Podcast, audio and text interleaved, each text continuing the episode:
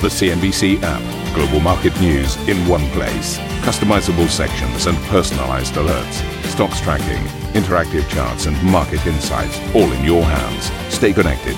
Stay informed. Download the CNBC app today. A warm welcome, everybody. This is Squawk Box. In our headlines this hour, Chinese manufacturing activity slips unexpectedly in April as momentum in the world's second largest economy cools.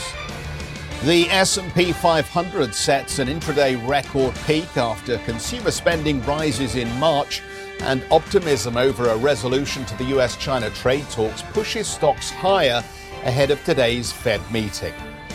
Meanwhile, Alphabet shares sliding in extended trade after first quarter revenue misses expectations, rising at the slowest pace in 3 years as increased competition in advertising weighs. Plus, Airbus backing its full-year outlook after delivering a rise in first-quarter core earnings, whilst the rival Boeing continues its battle to contain the crisis around the 737 MAX.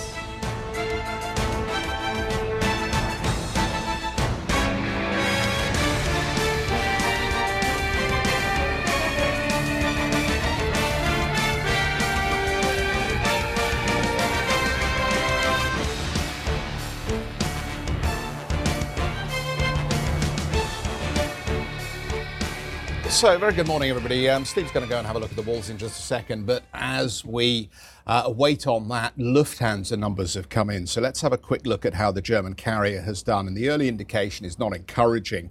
The headline on the story, first quarter net loss widens as fuel costs weigh. The group says the first quarter net loss then came in at 342 million euro.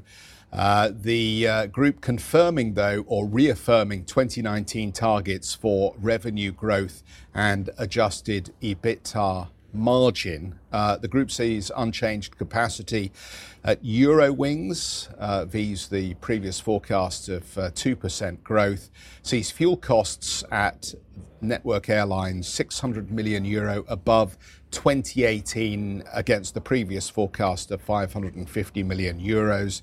Lufthansa sees adjusted EBIT in other businesses and group functions at 100 million euro below 2018. So there are a number of areas where there are challenges. Obviously, one is in your ancillary revenue stream, as they like to call it. The other is the higher fuel costs. And it is quite remarkable how much upside we've actually seen in the energy price over the last 4 months. I was reading a good piece from Liam Halligan in The Telegraph, just pointing out. Well, he did rant, actually, but just that's the best thing about 47% over the last 4 months. I hadn't realised that the spike was big spike. Quite that big, and took us through $75 a barrel. Obviously, that is raising issues for airlines here. But we know, I mean, it'd be interesting to see the stock reaction around Lufthansa, because I think people understand there have been challenges for this airline, not least fuel, industrial issues, and, of course, the ongoing question of just what load capacity is going to be like going forward, given the weakness in German and other Eurozone growth numbers. Just wanted to, I was going to do a bit of analysis on the airlines, but let's move on to Standard Chartered. Okay. That was a bit of a curveball, wasn't it? You weren't expecting that. You were just going to say something really interesting about Lufthansa. I had it all ready to go on. And the director said, Steve, Standard Chartered. Get to Standard Chartered. First quarter underlying profits before tax up 10%. To $1.4 billion US dollars, statutory profit up 5% to $1.2 billion US dollars. Net interest margin of 1.56%, down 1 basis point quarter on quarter. The operating income in the first quarter was $3.8 billion, down 2% or up 2% on a constant currency basis. They are talking about return on equity of 8.5% versus previous figure of 7.6%. $1 billion share buyback program is expected to reduce CET1 ratio in the second quarter by around 35 basis points. You've interviewed Bill Winters relatively recently, haven't you? Yeah. He was pretty optimistic, obviously. There is a turnaround going on, and Bill Winters has been overseeing that turnaround. But the I mean, let's face it, this is the banking sector that has been troubled by low interest rates and mediocre economic growth for some time here.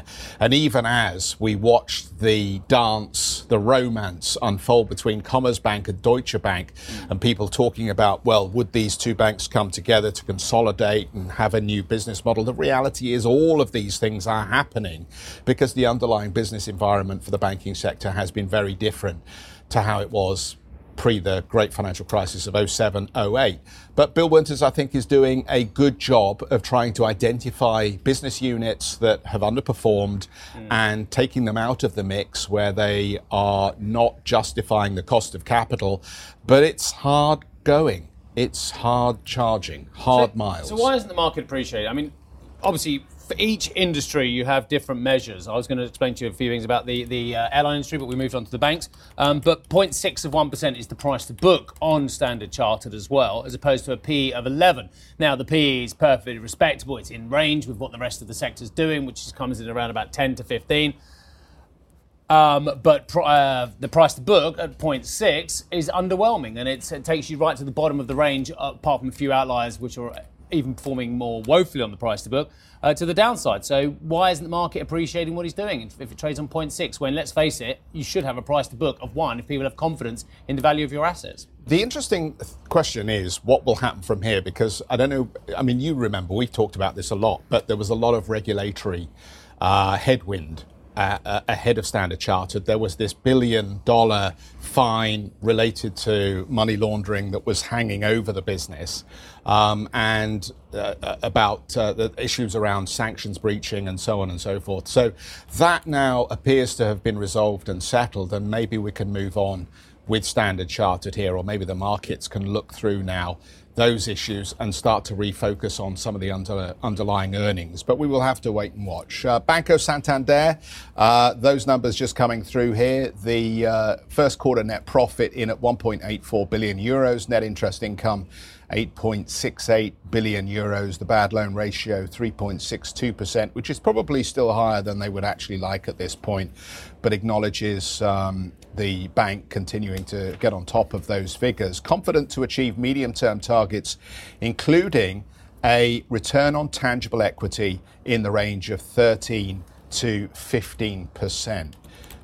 The Santander corrected fully loaded core tier 1 capital ratio 11.25%. I think they had given us a 14 plus number, but clearly the figure 11.25 as Reuters correct their figures. I think we might circle back and have a bit of a longer chat about some of these stories, given how interesting they are. But I see you've run over to the wall, so we'll have a look at the markets, yes, shall we? I've been very well behaved today, doing what I'm told. So here we are on the banks and the rest of the broader sector. Financials were actually pretty strong last night, 0.9 of 1% higher. The best performing sector in the US markets yesterday. This is the in-session moves, and I hasten to add there was some interesting news, which we'll get to with Elizabeth Shortsey in a few moments' time, that happened after hours as well. But safe to say, intraday record highs on the likes of the S&P and the NASDAQ as well. What else can I tell you? Well, I can tell you about the data as well. The core PCE data, once again, underwhelming data that was around about 2% only 6 months ago, now 1.6% annualized.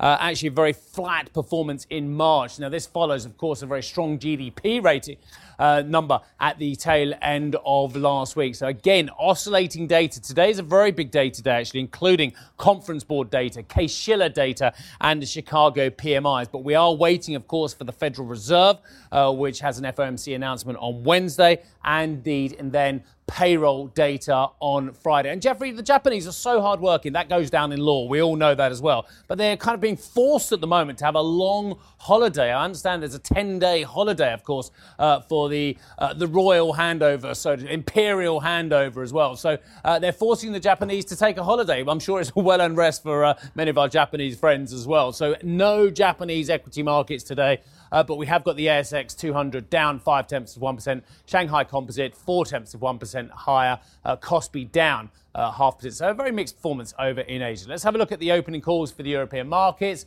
Very little meaningful move on the broader indices yesterday. Lots of fascinating stories underneath. 7,444. The FTSE is called to open, and the Zetrodak's called to open around 12,308. Let's talk tech. Samsung has posted a 60% decline in first quarter operating profit. That was in line with the expectations. The tech giant was hit by declining chip prices and a weak performance at its smartphone business. Revenue also dropped by more than 13%. That met estimates. Meanwhile, Samsung didn't say when it would release its new foldable phone after the device's anticipated rollout was delayed last week. OK, Apple is expected to report a fall in second quarter revenue compared with the previous year, according to the company estimates. Wall Street also predicts a decline in earnings per share for the period. Apple's latest results come after the company lowered its key holiday quarter sales guidance in January and reached a settlement in a legal battle with Qualcomm. Alphabet shares fell in after-hours trade after Google's parent company posted its slowest quarterly revenue growth in 3 years and missed Wall Street estimates. First quarter revenue increased 17% compared with last year as the company was hit by a dip in ad sales and struggling smartphone demand. Elizabeth joins us with more. Look, the shares fell, Elizabeth, after hours by a margin of around about 7% as well. But I mean, if we were just looking at these in absolute terms, a 17% rise in the first 3 months of the year, it looks a huge figure, a huge increase. And the quarterly revenue still at $36.3 billion. It brings us back to the old question. Have the analysts just been a little bit too bullish on this stock? And despite the fact that, of course, it has so many positive momentums going on at the moment. Expectations were very high going into this report. We saw Alphabet stock hit an all-time high ahead of its earnings, and now it's dropped about 7% extended hours. For reference, it's wiped about $80 billion off its market value just in that extended trading. But it is important to note that this revenue growth, even though it was a miss, still 17% growth. EPS also beat at $11.90. And traffic acquisition costs, which is another key metric to look at when we're looking at Alphabet, also was a beat. So the general numbers did come in line, minus that revenues. And the revenues slowdown was particularly attributed to a slowdown in advertising revenues. If you look at the different segments where Google or Alphabet makes its money, it's mostly from ads. And that's from its key properties, including YouTube and search. That growth slowed to 15% year on year and have been growing at a rate of about 24%. I was going to ask you about YouTube because my daughters have worked out how to speak to my television now and ask it for all kinds of things. I don't know how to put the parental lock on, but anyway, I don't need to just yet unless I put on the parental lock for horses or something. And the advertising revenues there at YouTube were stunning, weren't they? And this is an area where they don't have any worries. This is an area that is the core of their business, but is slowing down a little bit. So, so they went up 59%, didn't they, in the first 3 months of the year? They still went up 59%. That's stunning. It's really strong growth. And when you look at these, there's a little bit of consternation among some of the people who cover Amazon, some of the who cover Alphabet, because they don't specifically break down all of the YouTube metrics. Right. So YouTube is also grouped with search, which is the core of where Google's, advertising clicks come from. But generally, the YouTube growth was strong. It's also important to look at some of those other ventures for Alphabet. So this is moonshots, yeah? So those include the cloud. They used to be called moonshots, didn't they? Moonshots? Yeah, I think they might have been called moonshots. I mean, correct me if I'm wrong, I'm going back a couple of years now, but wasn't the Boston Robotics part of that, and then that they sold that off again? They sold that again? That is the other bets. So that's Waymo. I love the way Elizabeth is looking at you like you're talking a foreign language. No, they called it moonshots. Maybe nobody calls it moonshots anymore. Oh, is that old-fashioned? It's now been called just other bets. They've tried to kind of make it a little more. I mean, in the old days, we used to call it throwing spaghetti at a wall, didn't we? And you saw what stuck and you saw what fell off. Then we moved to moonshots. Are you saying that we are two people divided not by the same language as they used to say it, but two people divided by the wrong generations? Have we skipped about three generations? Well, welcome to your middle years, sir. Sorry, Elizabeth, please talk about other bets. That other bets category only brings in about $170 million in revenue, so that is not a moneymaker. But Google, on its earnings call, CFO Ruth Porat emphasizing how important that business is. And that's particularly Waymo, which is the self-driving car unit, and Verily, which is this health venture. And the idea is that Alphabet wants to get into these segments that it sees as sort of ripe for disruption in the digital space, and it sees that as autonomous vehicles and as healthcare. So I've got an issue. So I was looking at some of the analysts' reports on this, and there was a lot of groaning about the fact that cloud isn't broken out as a separate story. Yes. And is this the way that we're going now? I mean, we obviously harrumphed a lot when Apple told us that they were no longer going to be breaking out certain business segments. It's going to be harder for us to analyze technology companies because they're going to play the opacity game with certain business lines if they are worried that that might create a negative impression. It's a trend that we are seeing among many of these big tech companies. For example, Facebook is now trying to focus on all of the users and all of its platforms versus the individual, Facebook, Instagram, WhatsApp, for example. Apple, of course, with the iPhones. And there is a lot, grumbling is the right word, about Google when it comes to breaking down its different segments. And cloud is a huge area of growth for this company. But cloud is grouped with Google Play, which is its kind of apps platform, and then hardware, which is a totally different segment. That's smartphones and home devices. So it's very difficult to know where in that segment when growth in cloud is strong. It's a high margin business, but it's impossible to know exactly how strong it is. And it's frustrating, frankly, as a reporter looking at these numbers. Well, isn't it interesting? Because yesterday we were having a conversation about how efficient or otherwise markets have become since you started your work back in the 80s. And the argument largely is that markets have become a lot more efficient because we've become better at focusing on the key information, and companies are required to release that information. That and the algorithmic side of things. What we're now getting is companies building back in opacity, it seems to me, which is going to make it harder for markets to come up with more efficient price discovery. Let's add another layer to that as well. There are an enormous number of top S&P CEOs, less so you hear it on this side of the Atlantic, who don't like quarterly reporting. So this is on a completely different level. Yeah.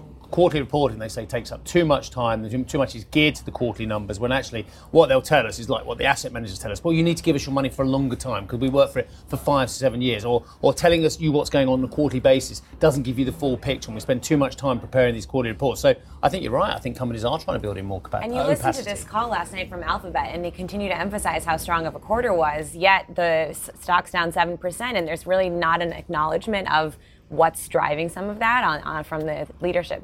So maybe we'll see more of it in both directions then, if they give us more opacity and less clarity on the numbers that we seek. And we want to know iPhone sales. Is it so bad that we want to know that? I am completely in favor of going back to knowing those unit sales. Well, thank you very much indeed. We'll see you lots throughout the show, I'm sure. The We Company, better known as WeWork, is looking for investment from the public market. What a great word. You could read that as cow working, couldn't you? Cow, yeah. Co-working. Well, it'd be cow-orking. Cow-orking company, or is it co-working company anyway, filed confidentially for an IPO back in December, just 1 month before being valued at $47 billion by SoftBank. Last year, the company posted a loss of $1.9 billion. Uber executives are focusing on reforming the ride-hailing app's corporate culture and highlighting its path to profitability. This is Uber looks to convince potential investors that the company is a safe bet ahead of its highly anticipated initial public offering. Leslie Picker has more. All IPOs are inherently risky, but in the pitch Uber has laid out for investors, the ride-hailing company is seeking to convince them it's not as risky a bet as it may have once been. For one, there's price. Uber is seeking a valuation of $86 billion on a fully diluted basis at the midpoint of the range. That's about 28% lower than the $120 billion target banks had pitched the company 6 months ago. Uber is also seeking a more conciliatory corporate governance structure than most other unicorns that have gone public. The company is debuting with a single class of stock and an independent chairman. In both its prospectus and marketing materials, Uber says that its culture has been reformed and that it's collaborating appropriately with regulators to expand to new markets. But the long-term economics of Uber's business would suggest the IPO is still quite risky. Operating losses amounted to about $1 billion in the first 3 months alone, and a portion of Uber's valuation is based on its investments as well as the development of its autonomous vehicles unit. And if competitive pressures don't abate in either its ride-hailing or food delivery products businesses, the company could continue to lose money on its core platform. For CNBC Business News, I'm Leslie Picker. Tesla says it may look for new funding. Didn't we know this story last week? I'm sure I heard something about a bond issuance last week. Anyway, the automaker announced a $700 million loss in the first quarter earnings, and in a filing to the SEC revealed it was open to raising new debt. The electric car maker forecasts profits over the next year will be enough to pay down its debt and pay for investments. Both Moody's and S&P Global Ratings, though, have a negative outlook on the stock. Tune in later. Hadley's, well, stay tuned in. That would be my suggestion. I don't know why they've written this in. It encourages you to tune away somehow and then come back later. Hadley's exclusive interview with the managing director of the Public Investment Fund of Saudi Arabia. That interview tonight at 9 p.m. CET. Do you think our producers have been uber smart and actually put that one close to Tesla? Yeah, we did the Tesla read just before. Well, because wasn't the PIF supposed to be potentially, wasn't that the original way that Musk got himself in trouble? I think so. Yeah, I'm sure they did mean to do that. Ahead, Chinese manufacturing activity unexpectedly cools as trade talks between Beijing and Washington resume. More when we come back.